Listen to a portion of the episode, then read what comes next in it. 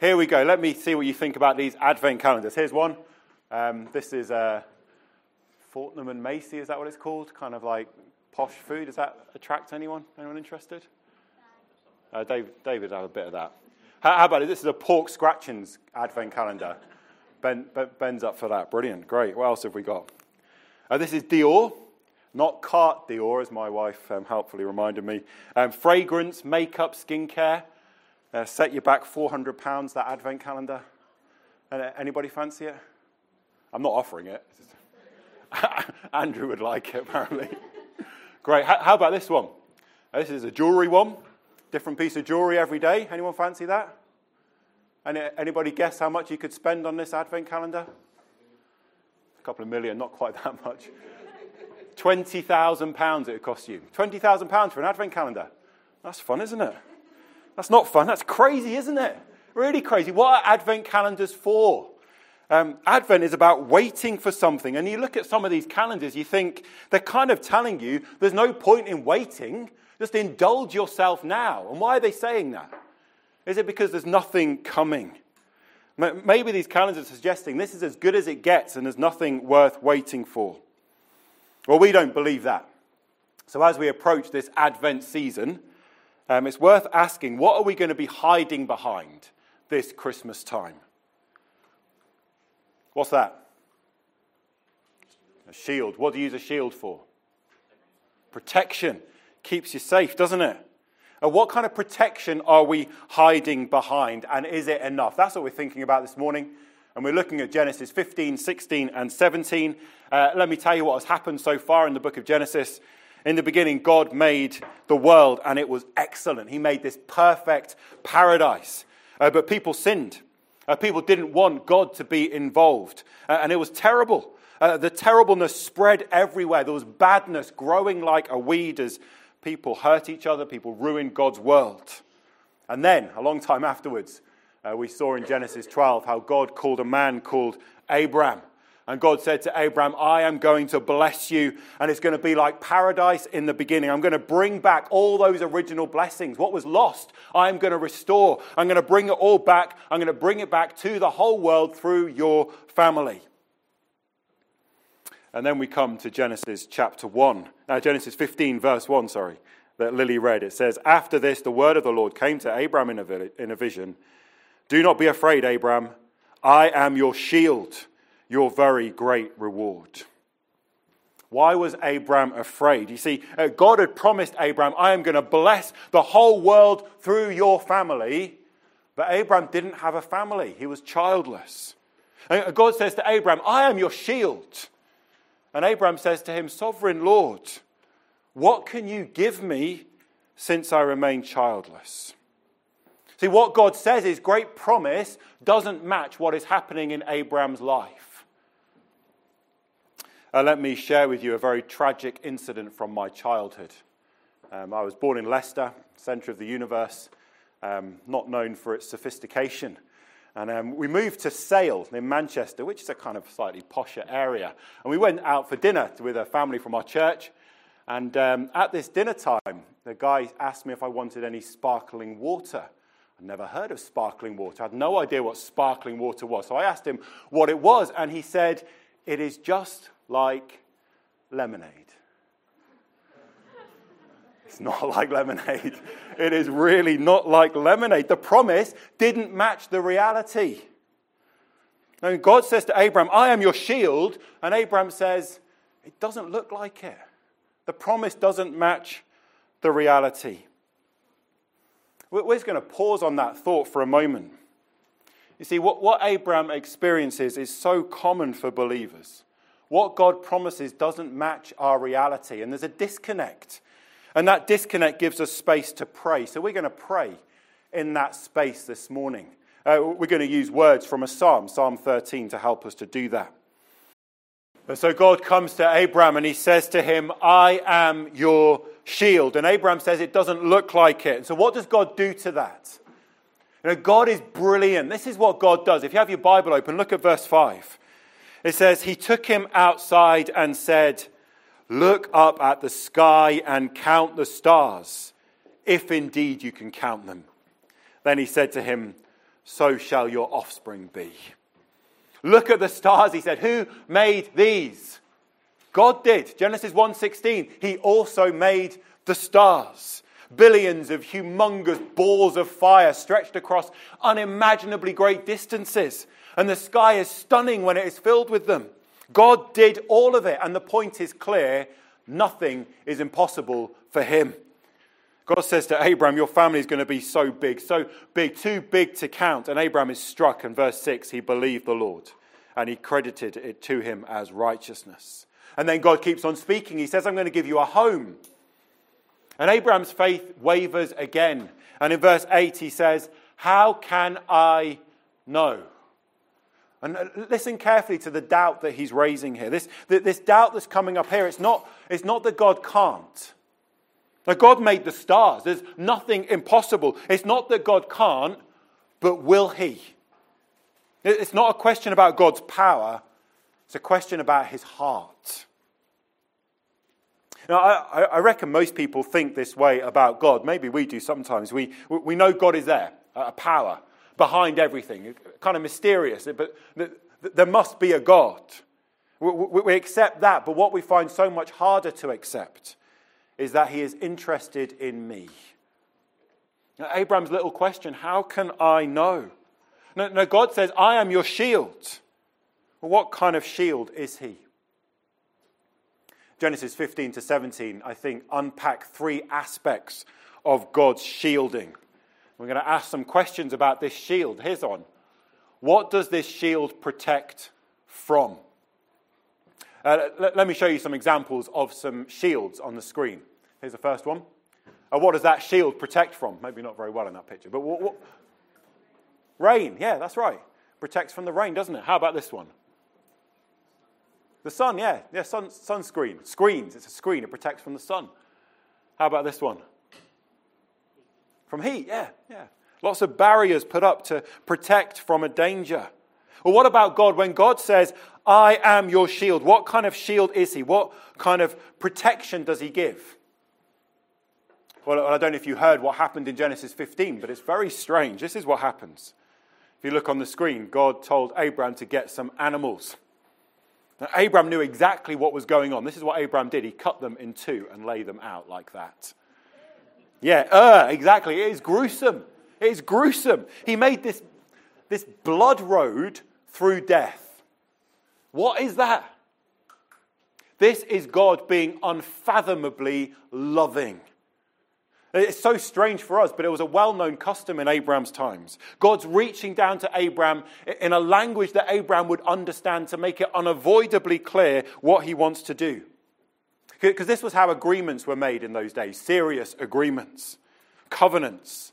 The two parties in the agreement would come together, they would agree to something, then they would cut up the animals and walk between them. And it's a way of saying, I am so committed to this agreement that if I break my part, I should be treated like these animals.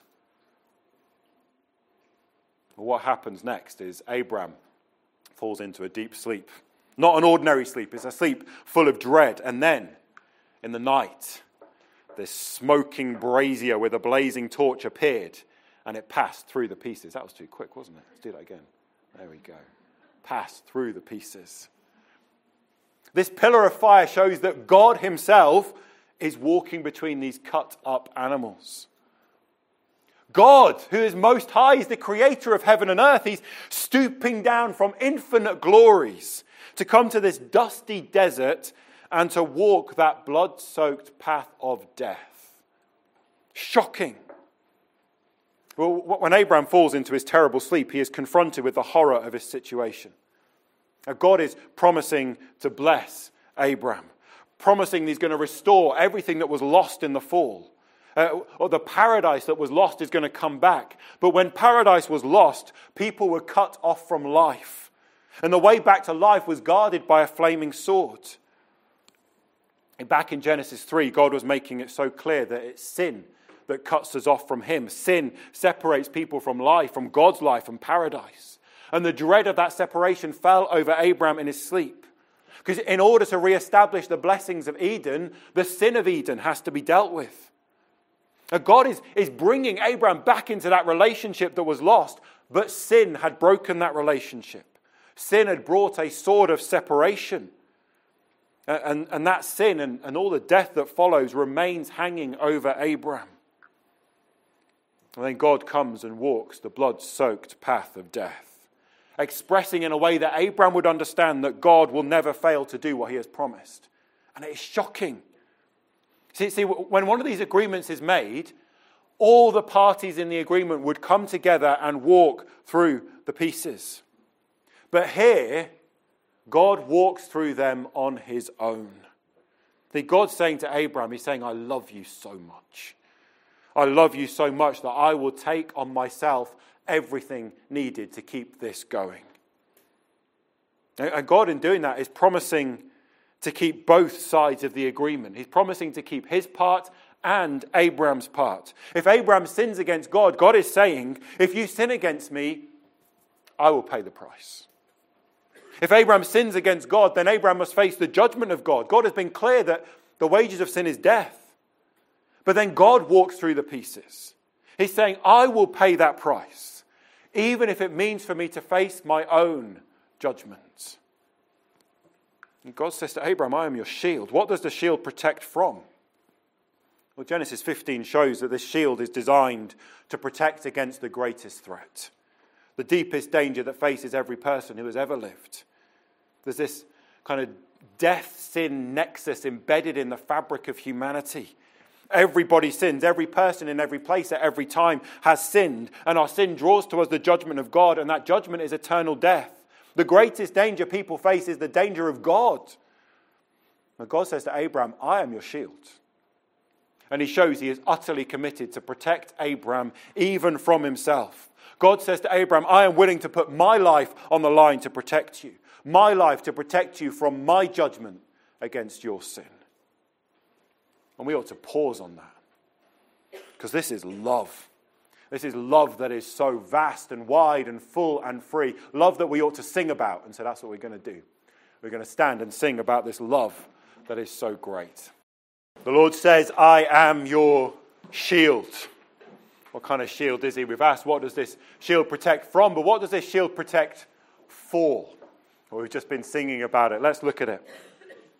Um, if I were to make a cake, I'd be pretty impressed if I made one like this. Um, I'd put it in a tin. Anybody have any idea why I'd put the cake in a tin? To protect it. Protect it from what? Children. Children. Yes, exactly right. Little pests. Um, that's what I'd do. And maybe from other things as well, but mostly from the children. So they wouldn't know it was there. Um, I, I, I would do that because I love cake. Really love cake. And I enjoy cake very much. I want to protect it. Uh, God says, I am your shield. What does he protect for? Why does he want to protect?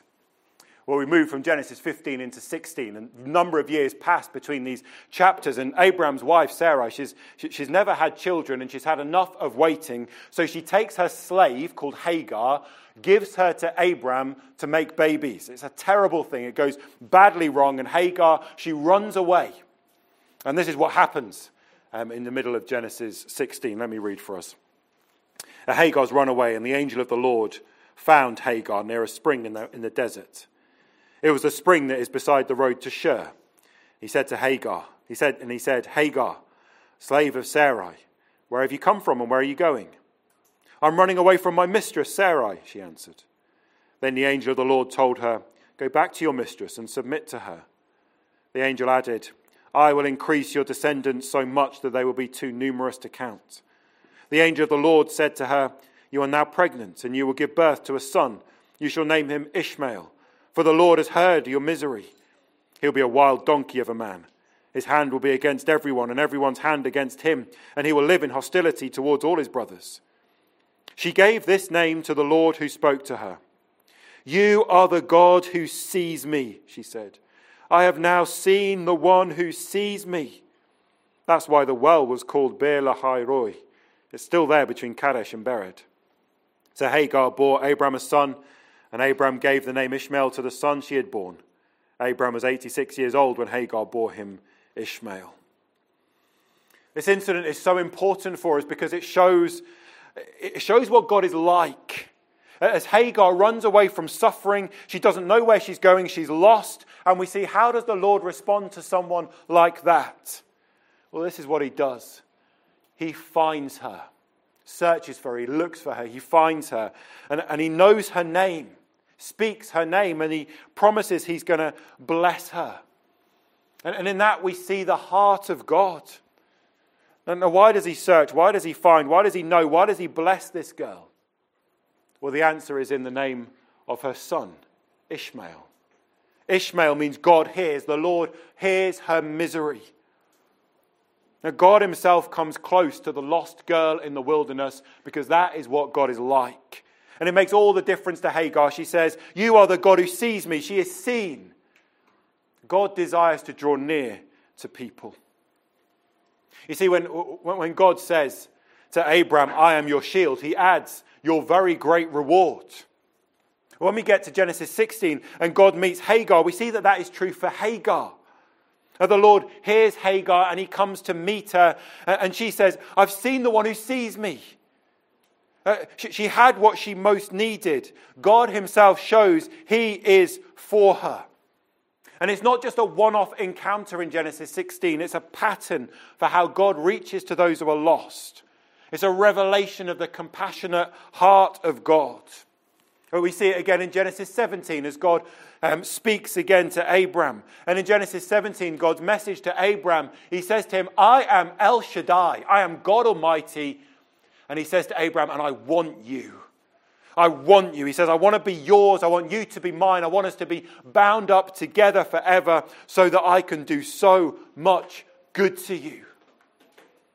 Now, why does God protect? Oh, what is this shield for? Well, it's because God loves. He longs to bring people to life with him. In Genesis 17, God tells Abram that his wife Sarai is going to have a son. And Abraham laughs at that because that is too much. Because Sarah's never been able to have children and she's really, really old. But God promises she will have a son. And what kind of God makes a promise like that? What, what, what, kind of God looks at something that looks hopeless and empty and, and deathly and says, I'm going to take that and I'm going to fill it up with life and I'm going to fill it up with laughter? What kind of God does that? Our God does. El Shaddai, God Almighty. He says Sarah's going to have a son and you're going to call him laughter. You'll call him Isaac because that's what God does. God says, I am your shield. What does a shield protect from? What does it protect for? But this morning we need to ask how far does this shield reach? How far does it go? In, in Genesis 17, the promises to Abraham overflow. Says Abraham's going to become many nations. The blessings will be known by a great multitude of people, regardless of their status, regardless of their race. They'll be brought together and connected to Abraham. And the New Testament tells us that those people, Galatians chapter 3, those people, those who have faith, are children of Abraham. Those who have faith are children of Abraham. And listen to what that means for us right now. Uh, as we see in these passages that God says, I am your shield. God says, I will protect you even from the greatest of all dangers, even from my judgment against your sin. I will protect you, and I will protect you because I love you, because I want you. I want you despite your lostness and your brokenness and your emptiness and your hopelessness. I want to be your shield. I want to be a shield to bring life and laughter to you forever and ever and ever. Those are the promises. And they are promises for all who believe. So, we who believe in the Lord Jesus today, we are part of that great community with whom God established that relationship back in the dust of Genesis 15 to 17. We see how far the shield goes. See how far it goes in a little echo that's set up in Genesis 16. Uh, in Genesis 16, the Lord, the angel of the Lord, meets this girl, Hagar, and he says to her, You are now pregnant and you will give birth to a son, and you shall name him Ishmael. Does it sound familiar? Well, an echo is set up. In Luke chapter 1, an angel speaks to another girl and says, You will conceive and give birth to a son, and you're to call him Jesus.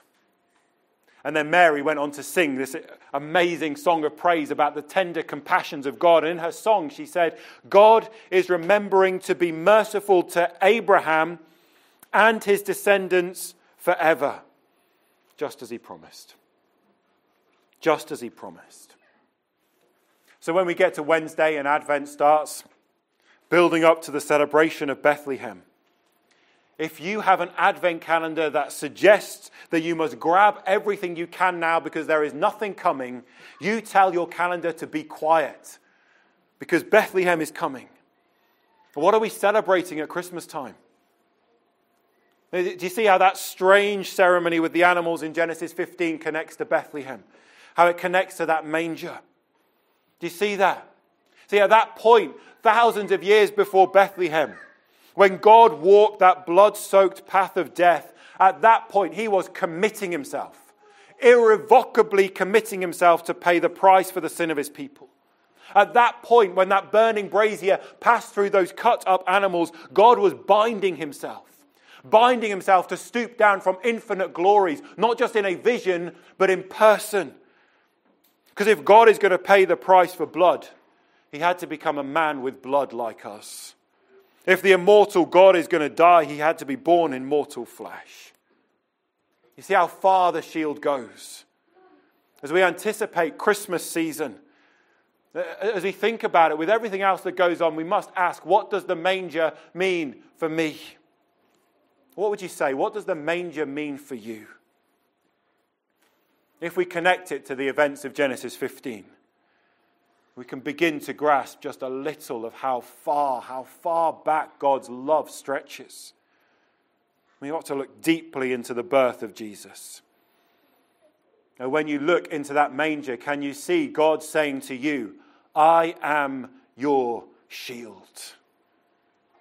That's how far God will go to keep you safe. That's what he's saying. This is how far I will go. Uh, God's saying, I will lay aside all of my heavenly splendor, and I'll come and I will live in frail flesh. And, and I will be the man of sorrows who lives in poverty. And I will come to live for one reason and only one reason I will live to die. And I will die for one reason I will die to save my people from their sins because that's how far I will go to keep you safe. Because I am your shield.